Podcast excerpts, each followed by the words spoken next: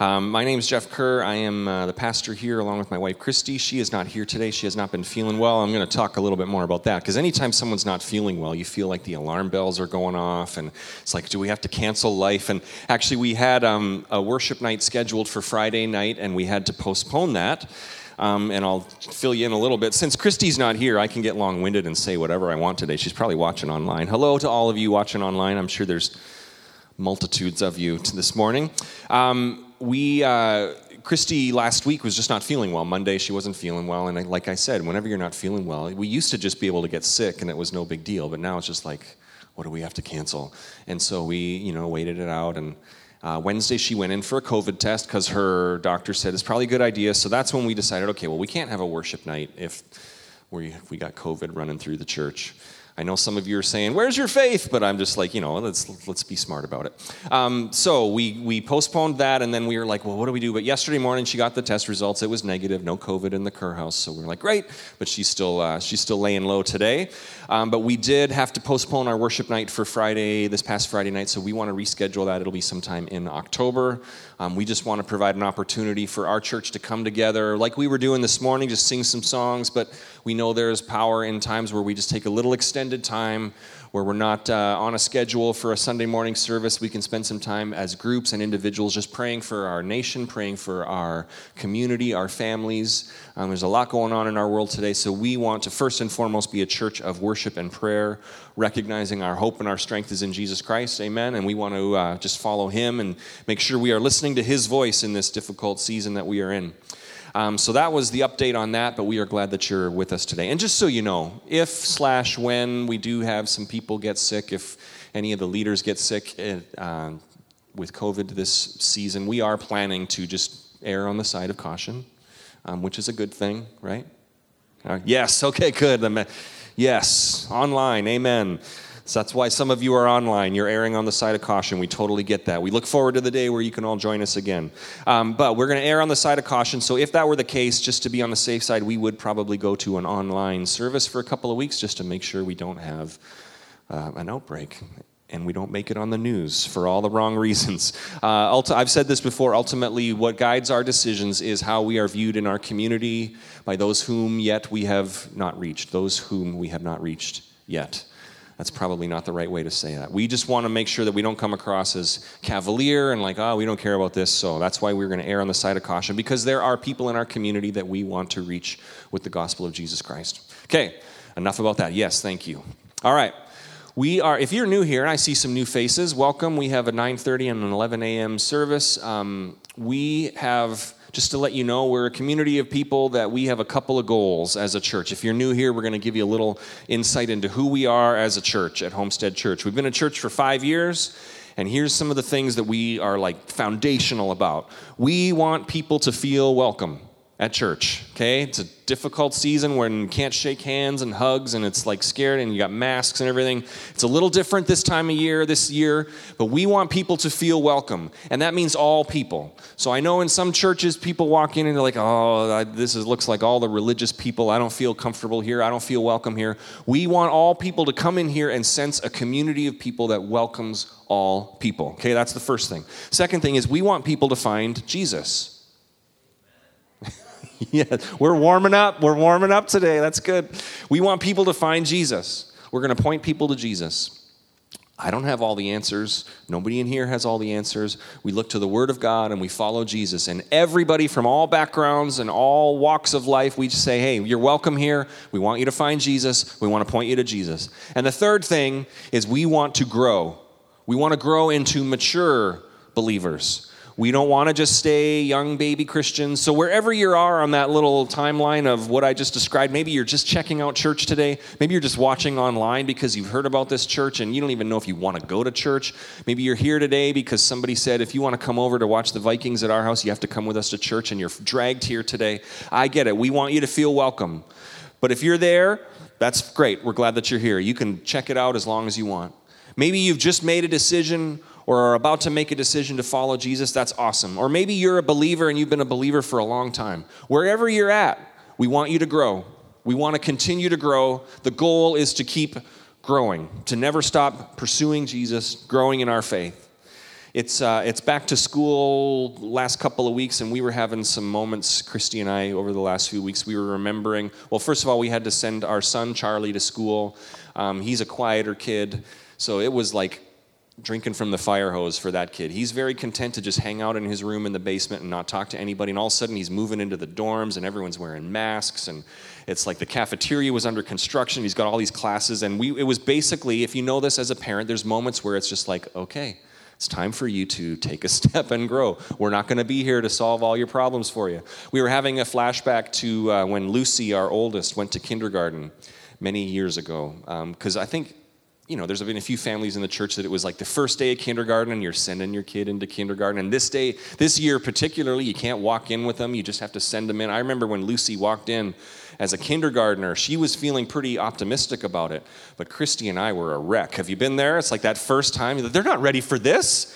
I remember, I remember Christy, since she's not here today. I remember her walking out when it was like parent orientation when we were about to send a kid to kindergarten.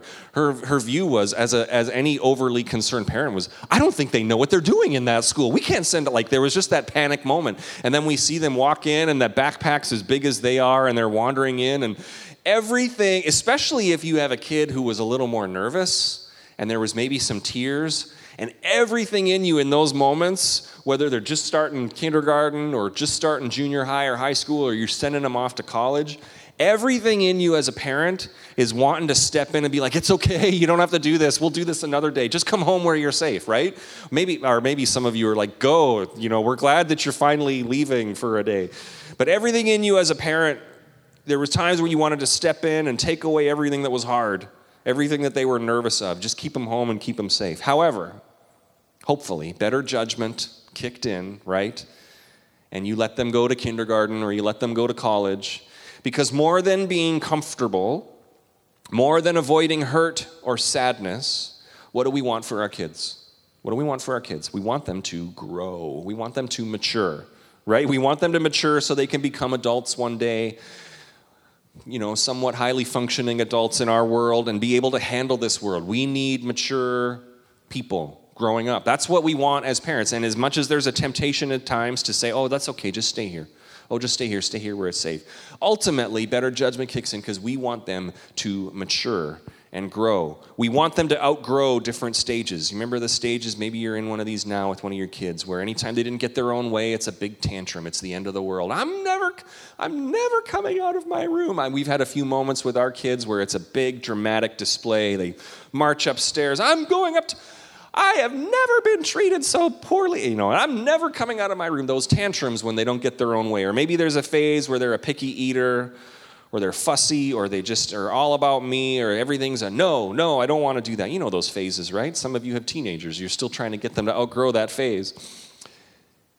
But when you see them grow, we want them to outgrow those phases. We see them mature and we are joyful and relieved a little bit, right, as parents.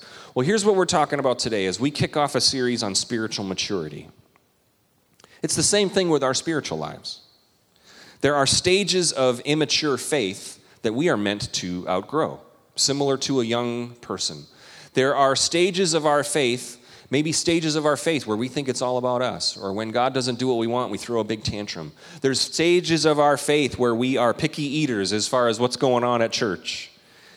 And we are meant to outgrow those. Some people get stuck in like a spiritual adolescence for a long time and it's time to mature and outgrow those. That's what we're going to talk about over the next few weeks is ways that we can grow to be mature people of faith. So today to kick it off i want to talk about one of the foundations of our church and it's one of the goals that i mentioned. We want people to feel welcome we are a community. In fact, community is one of the things in our name. We are very strategic about calling us Homestead Community Church, not because we're in a community, because we are a community. We do this together. We do this together. We're a community. And specifically this fall, and I know it's going to be complicated with COVID. We want to start some small groups. We want to get more intentional about smaller groups of people gathering together to grow in our faith, to be a community. Because deeper relationships with one another, and some of you have been around church a long time and you know this, and some of you have not yet experienced this. When you gather in a smaller group and form those deeper connections, when you have a close friend, when you have people that you can rely on, that you trust, that you're open and honest with, when you have those relationships, that is a vital part to becoming a mature believer. This is a vital thing, this is a core thing. That's a way we become spiritually mature. Faith was never faith was never intended to be an alone thing, an on our own thing, just a me and you God. I'm just going to read my Bible and pray. That's good. Those are good things. It was intended to be a community where together we grow, we help each other grow. This was never intended to be an individual thing. This was meant to be walked out in community. All right, how are we doing so far? We're good? All right. There's a churchy word that describes this. Think about like churchy words that you hear. Maybe you grew up in church. There's a churchy word that describes this kind of relationship and being together. Anyone think of what it is? Boom, fellowship. Everyone heard that word fellowship. When you hear fellowship, what do you think? I always think of just growing up and the old people in the church would say, Oh, we're going to have some fellowship. And what did that mean? Just meant we were going to be together and hang out. Usually meant there was like a, everyone brought a dish of some sort in the fellowship hall. And they were all like this weird bean. Someone made a bean casserole of some sort. And I remember thinking, I don't know where, I don't know where this bean casserole has been. I think potluck dinners are kind of a thing of the past, especially during COVID. I think that's okay because I would look at that and be like, I don't know what this, the status of that kitchen was. Were there cats? Were there cats wandering the counters? Like, this is what I think of. I'm like, I might stay away from that bean casserole. That's what I think of in the fellowship hall. Fellowship, fellowship hall, bean casserole. That's what I get. When I think fellowship, I think of cats and bean casserole. Sorry, that was my baggage. All right? But we're going to talk about that word fellowship today because there's a way deeper meaning to that word. I'm going to start, we're going to be in the book of Acts, chapter 2. If you have a Bible today, you can follow along. We're going to be in Acts chapter 2 for the most part. We're going to jump to Philippians for a little bit. But Acts chapter 2, verse 42. A couple years ago, we memorized this passage of Scripture, so I'm sure you all have it still memorized. Um, Acts chapter 2, verse 42 says this, and this is talking about the disciples right after Jesus ascended to heaven. This is when they were gathered together. The Holy Spirit has come and they are starting the church. So this is what it says in Acts 2:42. They, talking about the disciples, devoted themselves to the apostles' teaching and to fellowship and to the breaking of bread and to prayer. We're going to stop there for a second. So there's that word fellowship. Now, the New Testament originally was written in the Greek language for the most part. Well, that word fellowship comes from a Greek word, and we're going to throw it up there. The Greek word is koinonia. Everyone say koinonia. And that is the word that translated to fellowship. Now, if you're just thinking fellowship was, well, look at, they gathered together, they listened to the teaching, and then they were together, and that's the fellowship, right? Oh, we just fellowshipped together, and then the breaking of bread into prayer. It's a much deeper meaning than that. When you look up the Greek word koinonia, I was doing a little studying on that this week. It really means like a joint participation. Like koinonia means partnering together or a group of people working together for a common goal, a common cause. Really, it's like being a team together. If you've been watching any basketball or hockey playoffs, it's we're a team together and we're accomplishing a goal together. We are we have common interests. We are associated with one another. All of these things go into that word koinonia, go into that idea of fellowship. Okay, so I've I looked up some of the other times in the New Testament where that word koinonia was used, and it was used several different times in several different ways. So we're going to do a little test today. Okay, here's what we're going to do: we're going to read a scripture, and your goal is to look at that word, look at the scripture, and figure out what word comes from the koinonia in comes from koinonia in that verse. Okay. You didn't know there was going to be tests today, but it's school season. We're going to keep you sharp. Michael, we're going to keep you sharp today. Ready for school this week? Yes, he's excited about that. All right. So Philippians 1, verse 5, put that one up there. Says this, and this is the Apostle Paul talking to a group of Christians. In all my prayers for you, for all of you, I always pray with joy because of your partnership in the gospel from the first day until now. So, what do you think the koinonia word in there is? Just think, you don't have to say it out, but what word do you think it is? Okay, go to the next slide. It is partnership. Okay, so Paul is talking specifically about. Anyone get that right? All right, who's one for one? Awesome. I know you're. Some of you are making it up. I used to do that in school. Perfect score, honest. Um, so Paul is specifically talking to people who have partnered with him financially who have given to support his ministry. He's thanking those who have financially partnered with him. So I love this because we just had a moment where we take an offering. Giving it an offering Supporting a church or a local ministry or a missionary is not just, oh, I'll just give them something. It's not a token thing. You are partnering right? When you put your resources, if there's a missionary that you support, we support missionaries personally as the Kerr family and also as a church we're partners with them. We are investing in them. When you support Homestead Church, it's not just obligatory, I'll check this off the list. It's you are par- you're now a partner. I thank you for partnering. This is what Paul is saying. That fellowship, we are in this together. We are working together for a common common goal, and that is to reach this community. All right, the next one, Philippians 2 1 through 2. Throw that one up there. Therefore, and we're going to look for the koinonia word.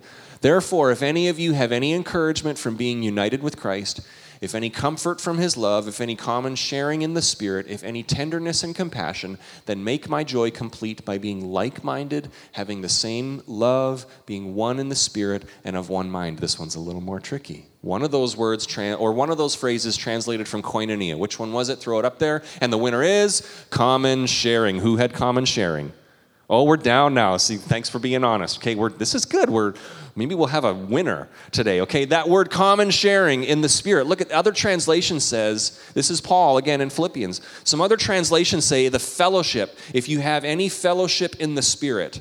So that's that idea, common sharing in the spirit. Now, what does that mean? The fellowship of the Holy Spirit.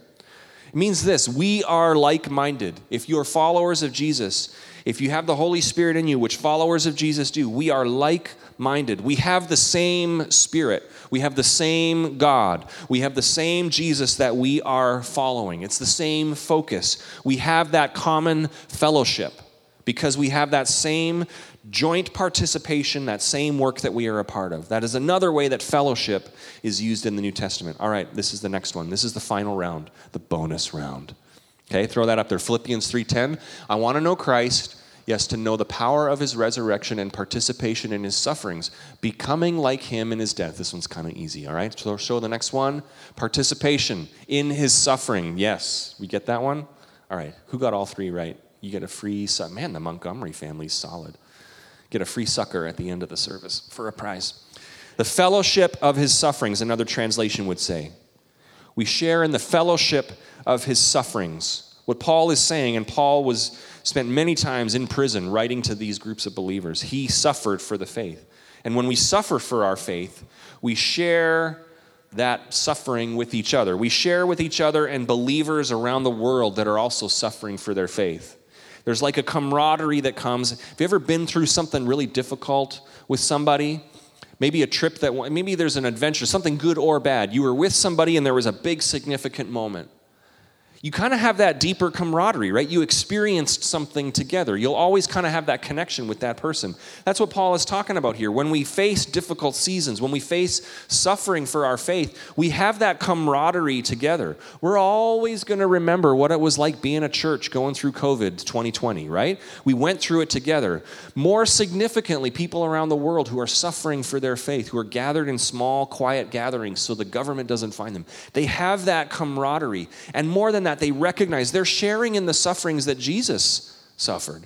There's that fellowship of his sufferings, the camaraderie that you feel. So these are different ways that we talk about that word fellowship.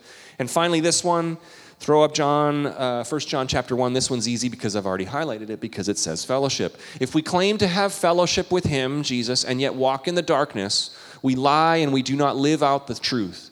But if we walk in the light, as he is in the light, we have fellowship with one another. And the blood of Jesus, his son, purifies us from all sin. Fellowship with him means fellowship with others.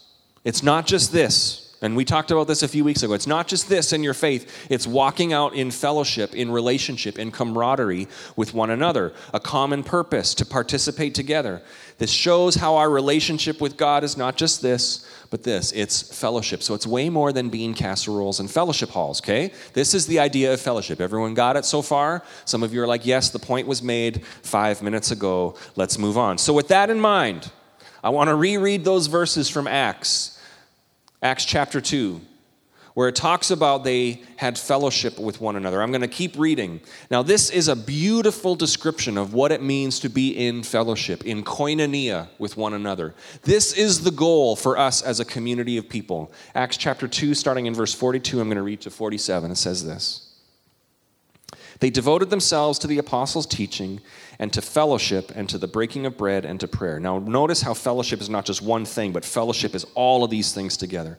Everyone was filled with awe at the many wonders and signs performed by the apostles. All the believers were together and had everything in common. They had a shared purpose. They sold property and possessions to give to anyone who had need. They were invested financially. Every day they continued to meet together in the temple courts. They broke bread in their homes and ate together with glad and sincere hearts, praising God and enjoying the favor of all the people. And the Lord added to their number daily those who were being saved. There is something so powerful when there is a community of people in fellowship in like minded love for Jesus and love for one another, where we are sharing resources, where we are serving one another, where we're joyfully lifting up our voices in praise.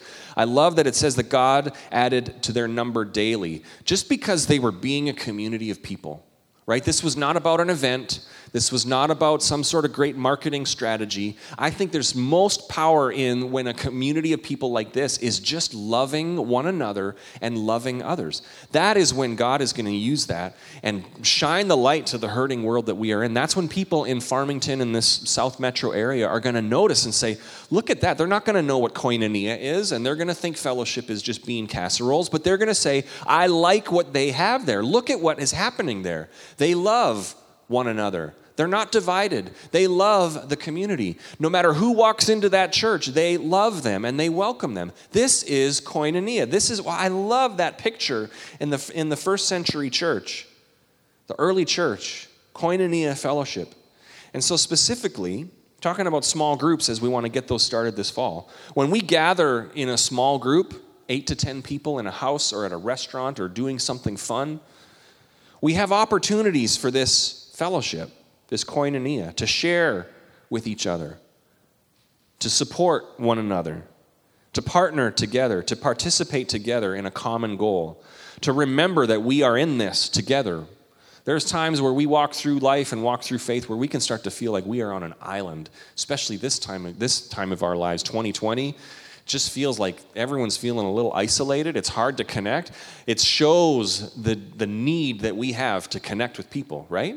Maybe different people than you've been quarantined with for five months. Maybe we'll fellowship with other people soon. There is something that when we gather together, that just is a significant thing that relationship that is built, that support for one another to help you feel like you are in this with other people. And as we're talking about spiritual maturity, growing in our faith, well, spiritual maturity comes when we embrace fellowship, when we embrace that as being vital to our faith, as something that is needed, not just something to check off the list, but that accountability, that encouragement, that love for one another, that growth is vital. And it happens most effectively in a small group. We're not a huge church, but we're all sitting in rows and we're all looking at a stage and we're all kind of nodding along and we're waiting to go home to watch the football game.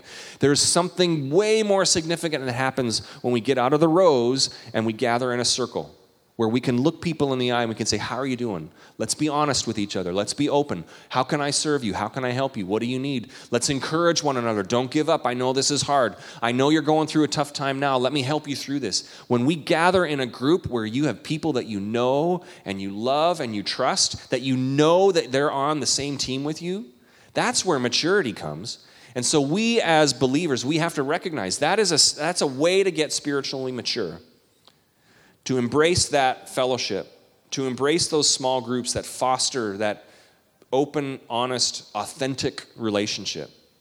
Now, here's a key thing. Here's a key thing. When you think of spiritual maturity, what do you think of?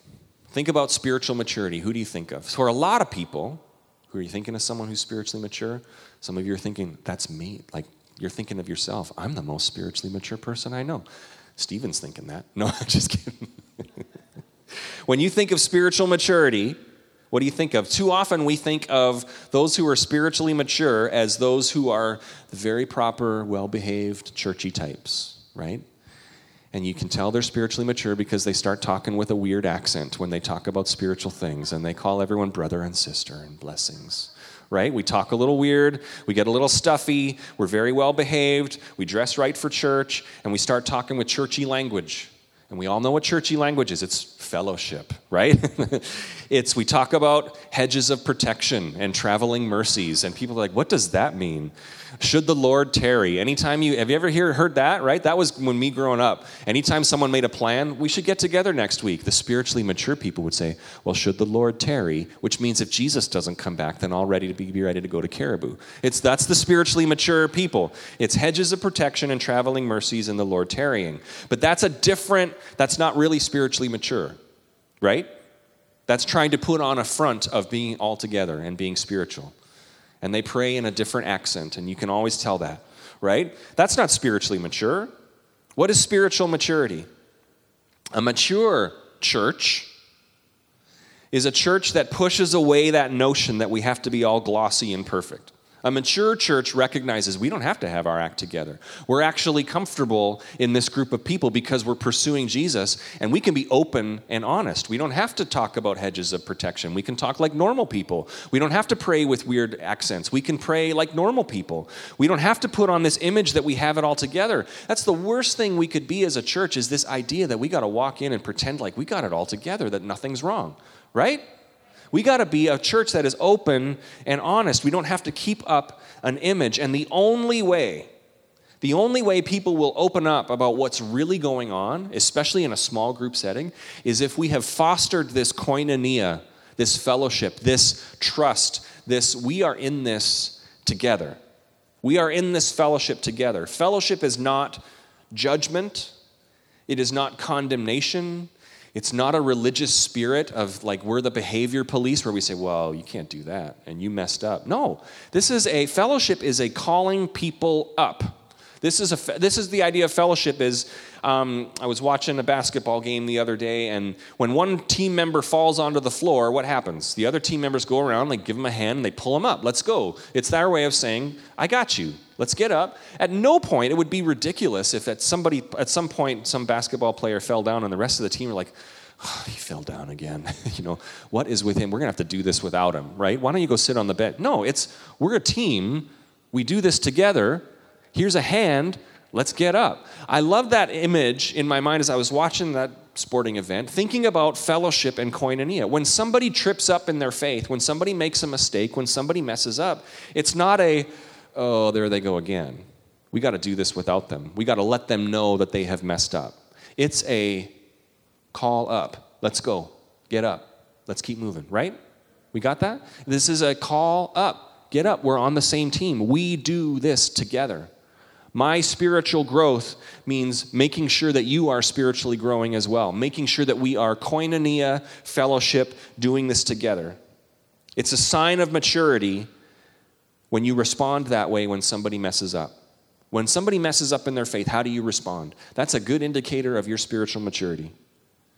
Now, a religious spirit or a spiritual immaturity, like I've already described, would say, You've messed up, we can no longer accept you, or I at least must have you pay some sort of a relational price to let you know that I know that you've messed up. That's a religious spirit, that's a judgment, and you push people away. It kind of has that mentality of, well, Christians shouldn't do that. Christians don't do that, therefore we have to let you know that you've messed up. That's not spiritual maturity. That's not koinonia fellowship. A mature church, fellowship, is get back up, Let's go. We're in this together. Amen? Let's get back up. Let's go. We're going to point people to Jesus. We're following Jesus together. No matter how many times you've tripped up, it's a hand up. Let's go. Get up. We're going to keep going. I'm not going without you. This is fellowship, this is a community. We do this together. We bear the responsibility for others' growth as well as our own. It's a call up, it's never a push down. It's not a list of behaviors and a checklist to say, well, I can't be with you anymore because you don't have enough boxes checked. It's a let's follow Jesus together. Let's grow together. Let's be in fellowship together. So, as a church, we got to protect this. I think we've done a pretty good job as a church of being a community where people sense that, hopefully. And if you haven't sensed that or you've sensed the opposite, I apologize because that is not who Jesus is, and that's who not we want. That's not who we want to be. We want to be a let's go, Let's do this together. Yeah, you tripped up. Let's go. Let's keep moving forward. Jesus is full of mercy. When people that turn to him, Jesus is full of mercy. Yeah, well, why shouldn't we be full of mercy? As a church, we must protect this. We don't want a religious spirit of judgment, we want fellowship. A religious spirit's going to tear a church apart. And the last thing we want in a church is for anybody, anybody to come in here thinking, well, I gotta, I gotta let nobody know what's going on in my life. I can't let anybody know or else they're gonna judge me. Man, that's not the church, right? That's not the church. And when you think about that idea of being judged, maybe you've, uh, maybe you felt that. When has that ever led to good fruit? When has that ever led to good results where someone was shamed into performing well or behaving well, right? It doesn't lead to good things. Call people up, point people to Jesus. A spiritually mature church, a spiritually mature follower of Jesus is united together with a common goal. They are supportive, they are honest, they are open, and they move forward pursuing Jesus with everything they have, and they bring others along with them. That's who we want to be. So let's move towards this. So, specifically, we got a few minutes left. Specifically, I just want to talk about small groups for a little bit. And I know the big disclaimer is yeah, we can't really gather and we're nervous about going into other people's houses because of COVID. I get it. So it's going to be complicated for the next season. But I at least want to get things started. We have to have these, this mechanism in place for us to gather as smaller groups. And I know I've, I've always had baggage with small groups because I think of sitting awkwardly in a room full of people and someone reading a devotional and, okay, Terry, what do you think about what Paul is saying? Well, I guess that we're supposed to love Jesus. That's good, Terry. Beth, how about you? And it's just like, get me out of here, right? Have you ever been there? Like, oh, then someone say, I think we should sing some songs of worship as six people, and you're like, no, get me out of here. I just want to do something fun with people, right? I want small groups, first and foremost, to just be a place that you want to be, people that you want to be around for the most part. There might be some weird ones in there. We'll talk more about that in a second. But to, it doesn't have to be this stuffy, oh, we're, we don't have to work on our church accents in small groups. This is a group of people making new friendships, growing in the friendships we have so that we can be open. How are things going? Let's do something fun together. And in the midst of it, let's talk about life. I'm struggling with this kid in my family has got something going on. Let's pray about that. How can we help with that? Make sure that you have a relationship, that you can be open and honest. This is the best way for people to come to a church and be involved in a church, especially as a church grows, where there's a support system, where people aren't falling through the cracks. I can't keep up with everybody as the church grows, but if you're connected in a group of people, you're going to have a support system that can recognize when things are going on. Hey, I noticed you haven't been around church. What's going on? Hey, I noticed you've been feeling down lately. What's been going on? And you can be open and honest with one another. This is, this is what we want to start with a small group. So it could be six, eight, ten people. We don't want to get much more than that because then it's not really a small group. Where you have people that you can be in a relationship with.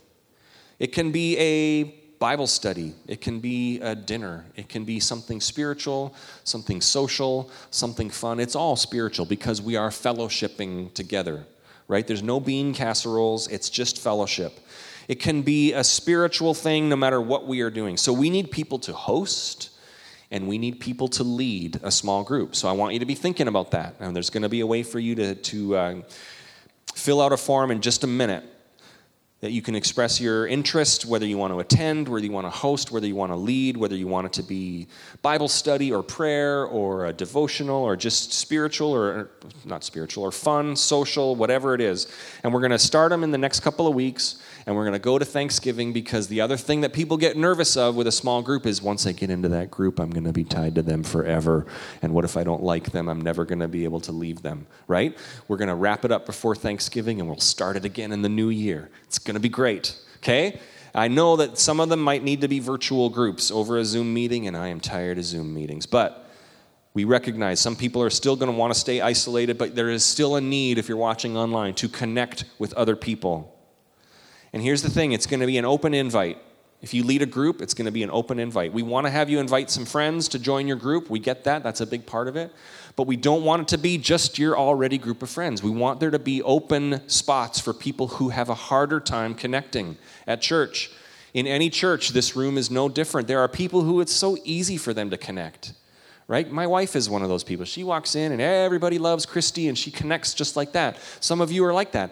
Others of you are a little more introverted and you have a harder time connecting and you think, nobody talked to me at church because you were hiding behind like the post on the corner and you're like, this church is very hard to connect. It's just harder for people. We want groups to be open to those who have a harder time connecting.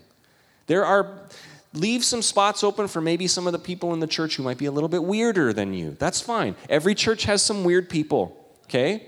Right now, you're thinking about in the church, you're thinking, okay, who are the weird people at Homestead?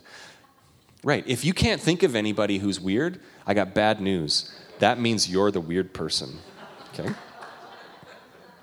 It's you. I want us to be mindful of that, to leave some open spots for those who are not in your friend group. Because a spiritually mature believer and a spiritually mature church is not clicky. It's not just, oh, here's the people I like, so I'm just going to hang out with them. It's, let's grow. Let's help other people grow. Let's help those who have a harder time connecting to be able to connect. A mature church has groups that are open to those who have a harder time or who are a little odd. Spiritual maturity is when you switch from focusing on just what you would prefer to what will help bless others and serve others. I want you to imagine it's back to school time, and I, you know, I was talking to Dottie, our middle schooler, and she was like, "It's kind of like prison in school," and, and, she was describing it like it really is. She's like, "You don't really talk to anybody. You have to stay when you're all wearing masks. It's quiet, and everyone's just kind of walking around. And especially in the cafeteria, it's like you sit at opposite ends of the table, and everyone just quietly eats. I'm like, that sounds terrible. Um, although it sounds a lot like my high school experience, just eating lunch quietly by myself. Um, I, I, was meant for COVID. Um, imagine non COVID, and imagine you were in a school and you're watching your child, elementary, middle school, high school, however old. Picture this, okay? You're in the cafeteria. They don't see you, but you see your child. They have their lunch and they're walking up and finding a table to eat at. And they see one table and it's got all their friends and the cool kids, and, and the friends are like, hey, come over and sit with us. And then your child sees another table of maybe some kids that don't have a lot of friends that have a harder time connecting, that might be a little bit of the weirder kids.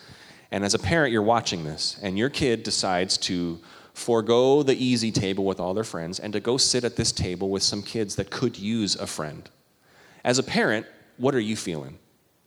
You're beaming with pride. You love that. You love that because, why? Because you look at your kid and you're like, man, they get it. They're growing up. They're maturing. They're not just thinking about what's easy for them, they're looking for ways to be a blessing to others. We get that when we're, if we were watching our kid in that hypothetical situation. We get that. We understand that. You would burst with pride because they are maturing. Well, it's the same thing with us in faith and church. Small groups is not just looking for a group of people that you would most enjoy being with, and we want them to be fun but also including others to bless them, to encourage them, to serve them, to the people who would have a harder time connecting in a church, to include them so that you can bring them into your group. If we're looking back at those verses in Philippians when we were doing our quiz, Philippians 2, right after Paul talks about fellowship of the Spirit, how that's camaraderie with each other, and how that makes us like minded, the same love and the same Spirit, the very next verse he follows that up with so, because of that fellowship with the Spirit, do nothing out of selfish ambition. Don't be selfish. This is in Philippians chapter 2. Don't be selfish. Don't do anything out of selfish ambition, but rather be humble and consider others more important than yourself. This is spiritual maturity. When we get away from what would suit us and we look at what would bless others, looking out for others' interests. This is a mature church. Amen? So let's do that. Okay?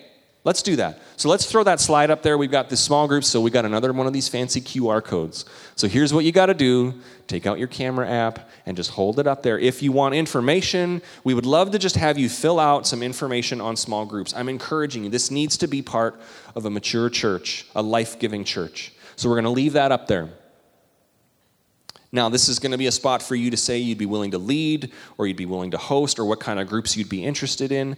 At home, can we put is this on the screen for the for the viewing audience at home? You can scan it on your interweb machine.